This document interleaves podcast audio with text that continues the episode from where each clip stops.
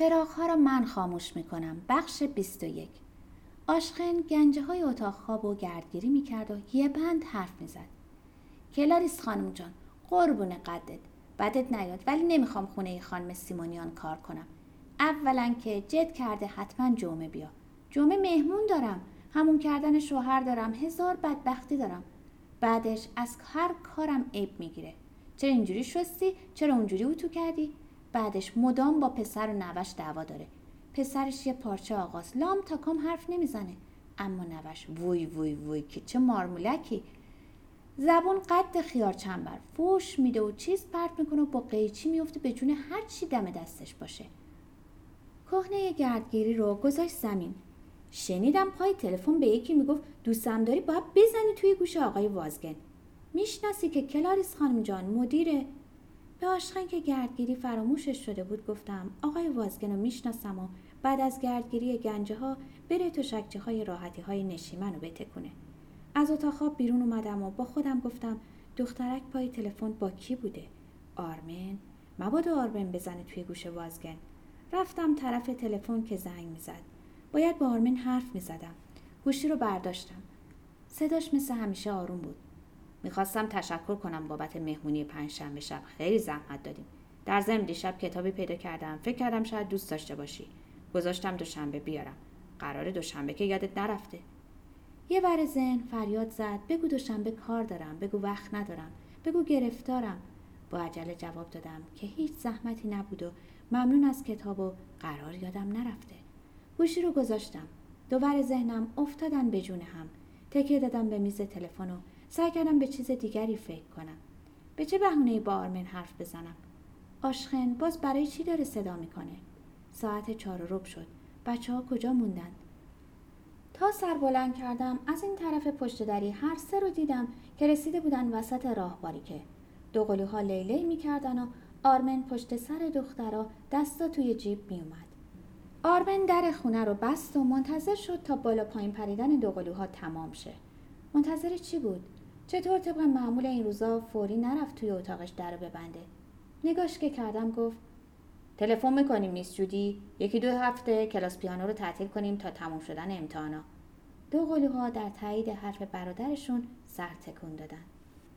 هنوز از تعجب علاقه ناگهانی به درس و امتحان بیرون نیامده بودم که تعجبم رو بیشتر کرد. تاریخ می‌پرسی؟ فردا امتحان قوه دارم. آشخن به راه رو اومد. کلاریس خانم جان؟ به دو قلوها سقلمه زدم سلام کنن. آشخن صداشو زیر کرد و قربون صدقه رفت. سلام به گل سلام به سنبل قند و اصل شیر و شکر. نه حتما کار شما نیست. آرمین و آرسینه با هم گفتن چی کار ما نیست؟ آشخن گره روسری سفید و پشت گردن محکم کرد و به اتاق نشیمن اشاره کرد. راحتی توی نشیمن. دست جمعی رفتیم به اتاق نشیمن. تشکچه های راحتی ها روی زمین دسته شده بود. آشخن یکی از راحتی های تک نفره رو نشون داد. رفتیم جلو. وسط قسمتی که تشکچه می اومد روش و دیده نمی‌شد سوراخی بود. انگار کسی با کارد یا چیز نکتیزی پارش کرده باشه. به آرمن نگاه کردم که هاج و واج نگام کرد و گفت به خدا و از اتاق بیرون دوید. دو قلوها از من به آشخن و از آشخن به من نگاه کردن. آرمن نکرده. به خدا آرمن نکرده.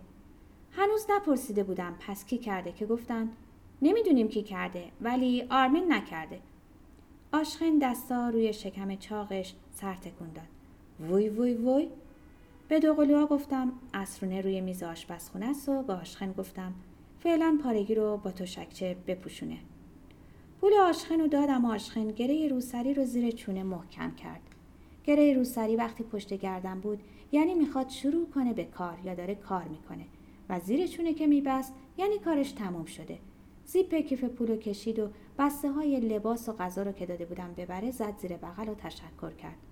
در و پشت سرش بستم و از این طرف پشت دری چند لحظه نگاش کردم. کیسه و بسته به دست هن هن کنان راهباری کرد و رفت تا در فلزی. با خودم گفتم زن بیچاره از زندگی چی دیده غیر از زحمت کشیدن؟ پیش بندم و باز کردم انداختم توی سبد رخچه. تمام روز پا به پای آشخن کار کرده بودم و پیشبند کثیف شده بود. رفتم اتاق آرمن با این تصمیم که درباره پارگی راحتی یک کلمه هم حرف نمی‌زنم. حرفای مهمتری داشتم بزنم. کتاب تاریخ و که داد دستم پرسیدم راستی از آقای وازگن چه خبر؟ نشست روی تخت. بد نیست. چطور؟ کتاب باز کردم. پا شد کیف مدرسه رو باز کرد و دنبال چیزی گشت. اتفاقا امروز که رفتم دفتر آقای وازگنم بود. کتاب تاریخ رو بستم. برای چی رفته بودی دفتر؟ معمولا آرمن و دفتر مدرسه نمی‌خواستن مگه برای توبیخ بابت شیطنت و خرابکاری. فکر کردم نکنه واقعا زده توی گوش مدیر. کاغذ چارگوشی داد دستم. برای این. دلم هوری ریخ پایین. حتما خواستم برم مدرسه. حتما باز تنبیه شده. کاغذ خوندم. تقدیر از آرمن آیوازیان بابت کوشش و جدیت در دست ریاضی. از جا پریدم و بغلش کردم و بوسیدمش. زد زیر خنده و گفت خفم کردی. هیجانم که تموم شد گفتم راستش این روزا خیلی نگرانت بودم. داشتم فکر می‌کردم چطور حرف امیلی رو پیش بکشم که گفت می‌دونم چرا نگران بودی ولی نباش. هیچ وقت نگرانم نباش. پسر دهمق نیست. حالا تاریخ بپرس. و خم شد. کتاب تاریخ رو از روی زمین برداشت داد دستم. چرا یادم رفته بود پسرم استاد قافل گیر کردنه. تا دوشنبه خوندن دستنویس وازگن رو تموم کردم. برای آرتوش ماشپلو پختم و خورش بادمجون که دوست داشت. برای بچه ها کیک بادومی درست کردم. به آرمن قور نزدم چرا اتاقش مرتب نیست و دوقلوها رو بردم فیلم تام بندنگشتی آرمن گفت مال بچه هاست و با ما نیامد شب بعد تا گفت سینمای باشگاه نفت فیلم تارزان آورده گفتم به شرطی که فردا صبح سر بیدار شدن قور نزنی میبرمتون. دوقلوها از اینکه حاضر شدم دو شب پشت سر هم ببرمشون سینما هم متعجب شدن هم خوشحال. و تا آرتوش نق زد که حوصله رانندگی ندارم دوقلوها گفتن تاکسی می‌گیریم. قیافه هر چهار نفرشون دیدنی بود. وقتی که گفتم تا باشگاه شرکت نفت راهی نیست. خیابونا هم این موقع از خلوتن. پس آرمن رانندگی می‌کنه. در سینمای روباز باشگاه نفت همراه بچه ها از قهرمان بازی های تارزان ذوق کردم و به شیرین کاری های چیتا خندیدم. در هوای هنوز گرم شب از یه طرف بوی شط می اومد و از یه طرف بوی کباب کوبیده رستوران باشگاه نفت. از خوشحالی بچه هام خوشحال بودم. صبح دوشنبه آسمون ابری بود و باد تندی می اومد. بچه ها رو روانه مدرسه می کردم که آرمینه گفت اگه طوفان شد چی؟ آرسینه گفت حتما خانم مانیا تمرین رو تعطیل می‌کنه. آرمین کیفش رو برداشت و راه افتاد و گفت بهتر. به دوقلوها گفتم یادتون نره کتاب قصه و دفترچه ترجمه رو بدیم به خانم مانیا یا آقای وازگن. آرمینه گفت قول داده بودی برای ما بخونی. آقای وازگن عجله داشت. چاپ که شد با هم می‌خونیم. گفتن خب و صورتهای گردشون رو جلو آوردن. همدیگر رو بوسیدیم و با هم رفتیم تا در فلزی. اگه تمرین تعطیل می‌شد بچه ها زود برمیگشتن خونه. می‌خواستم زود برگردن یا نمی‌خواستم زود برگردن؟ باید دعا می‌کردم طوفان بشه یا دعا می‌کردم طوفان نشه. امیلی دم در خونشون ایستاده بود.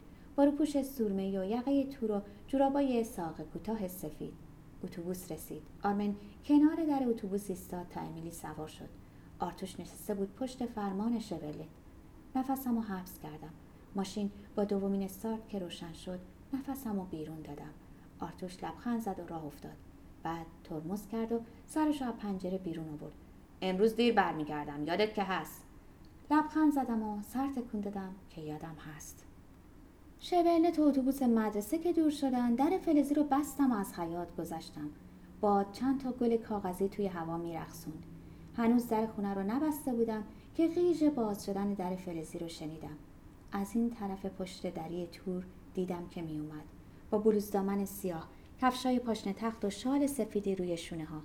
برای اولین بار از دیدنش خوشحال شدم. پشت میز آشپزخونه نشست و به جای چای و شیر قهوه خواست. تا قهوه درست کنم چیزی نگفت جز اینکه هوا طوفانیه. هند که بودیم بعد از چنین هوایی بارون میبارید. موها پشت سر جمع بود و جز یه جفت گوشواره مروارید جواهر دیگری نداشت. قهوه و بشخاب بیسکویت نایس رو گذاشتم روی میز و روبروش نشستم چند لحظه ساکت به فنجونش نگاه کرد بیرون باد می اومد و انگار هرچی خاک در بیابونای خوزستان بود می آورد. گل ها روی هره می لرزیدن. پرسیدم حالتون بهتر شده؟ نمی‌خواستم فقط حرفی زده باشم. واقعا نگران بودم. هرچند امروز رنگ پریده نبود و ماتیک گل بهی زده بود. جوره قهوه خورد و سر بلند کرد چشماش شبیه دوتا تیله سیاه بود تک صرفه ای کرد. نمی‌دونم اون شب چرا حرف زدم. عادت به درد دل ندارم. هیچ وقت با هیچ کس از خودم حرف نزده بودم. شاید چون فکر می‌کردم کسی نمی‌فهمه. چرا فکر کردم تو می‌فهمی؟ نمی‌دونم. ساکت شد. باد هویی کشید و گلدون روی هره دمر شد. یکی از گوشواره ها رو در آورد. نرمه گوش و مالید و دوباره گوشواره رو به گوش زد. آهسته حرف می‌زد. انگار نخواد صداشو بشنود. امیل فقط رنگ چشما و علاقه به کتاب از پدرش به ارث برده. برخلاف پدرش که شعر رو از زندگی واقعی جدا می‌کرد امیل در قصه و شعر زندگی می‌کنه. از بچگی مدام عاشق می‌شد. فکر کرد عاشق مادر امیلی شده. دخترک از خانواده فقیری بود. پدرش دائم الخمر بود. مدام کتکش می‌زد. امیل در نقش نجات دهنده ظاهر شد و خب دخترک زیبا بود.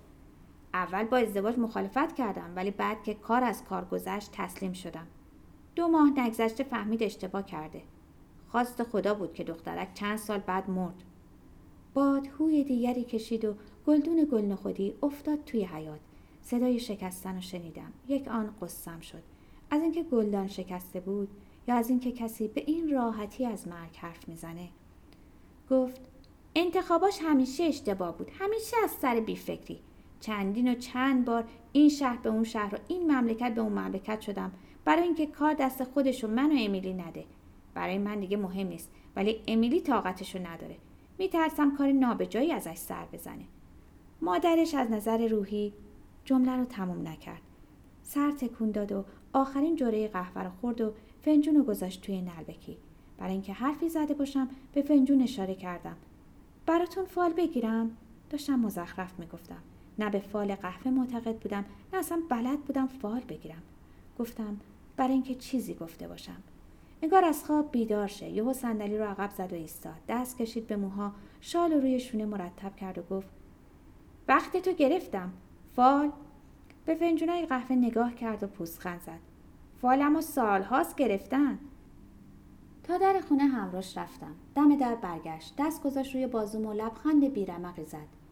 امیل زود دل میبنده. شالو کشید تا زیر چونه. کمکش کن. تصمیم درستی نیست. نصیحتش کن. در امتداد راه باریک راه افتاد. باد شال رو روی شونه هاش تاب می‌داد.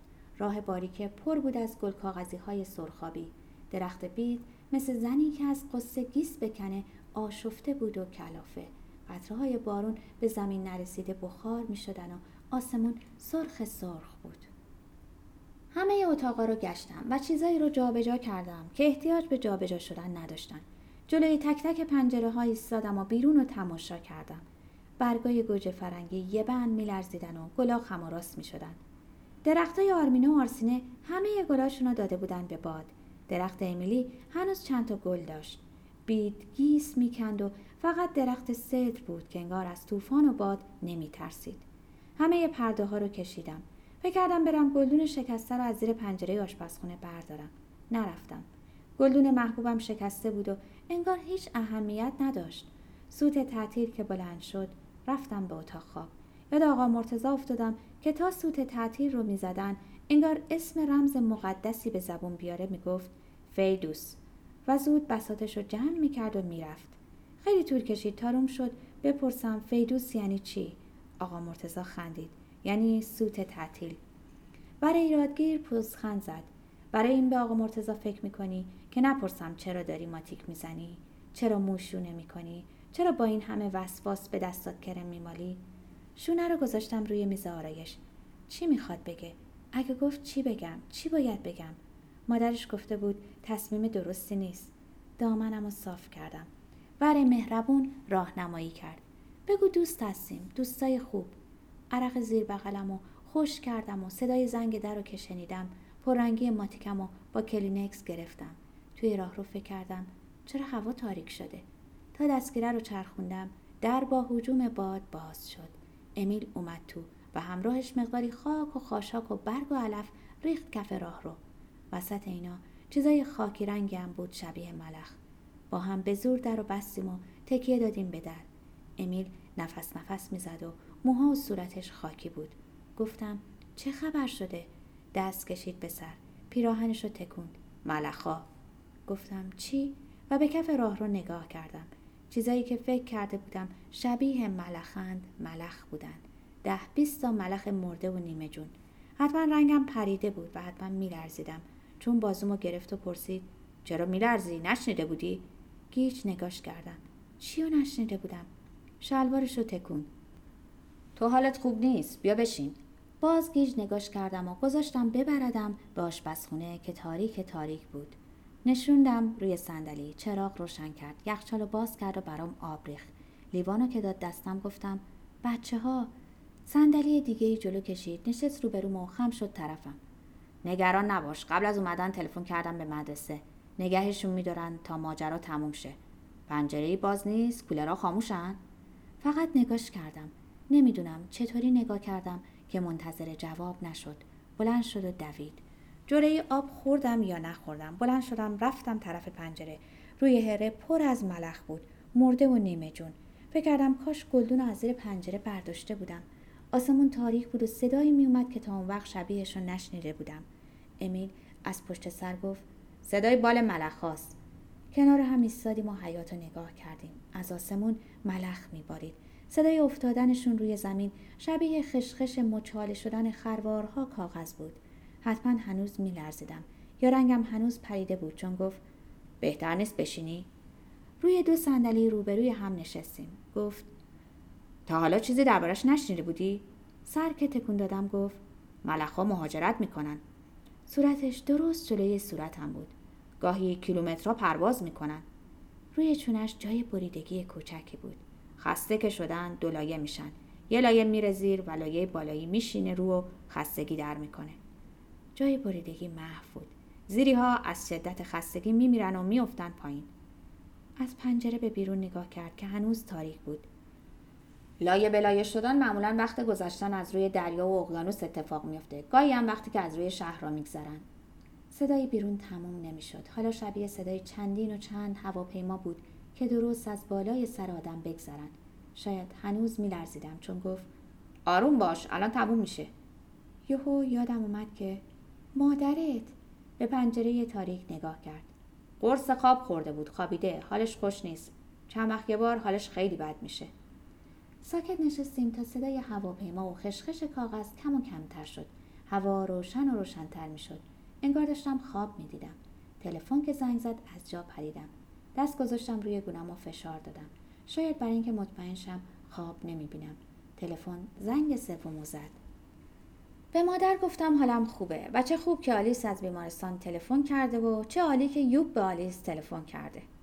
آرتوش هم از خورمشهر تلفن نکرده. بچه ها مدرسن و آره اتفاق وحشتناکی بود. تا پرسید پس تو تنهایی؟ گفتم بعد تلفن می‌کنم و گوشی رو گذاشتم. هنوز دو قدم دور نشده بودم که تلفن دوباره زنگ زد. به نینا گفتم آره آره وحشتناک بود. چه خوب که گارنیک خونه بود و چه خوب که ویولوت فقط خندیده. آرتوش رفته خورمشهر و آره خودم هم می‌خواستم به مدرسه تلفن کنم. وقتی که پرسید پس توی این بلبش رو تنها بودی؟ گفتم بعد تلفن می‌کنم. گوشی رو گذاشتم و برگشتم آشپزخونه.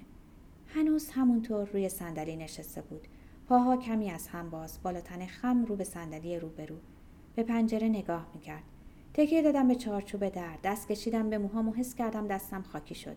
مثل وقتایی که خاک گلدون عوض می‌کردم یا چیزی توی باغچه میکاشتم.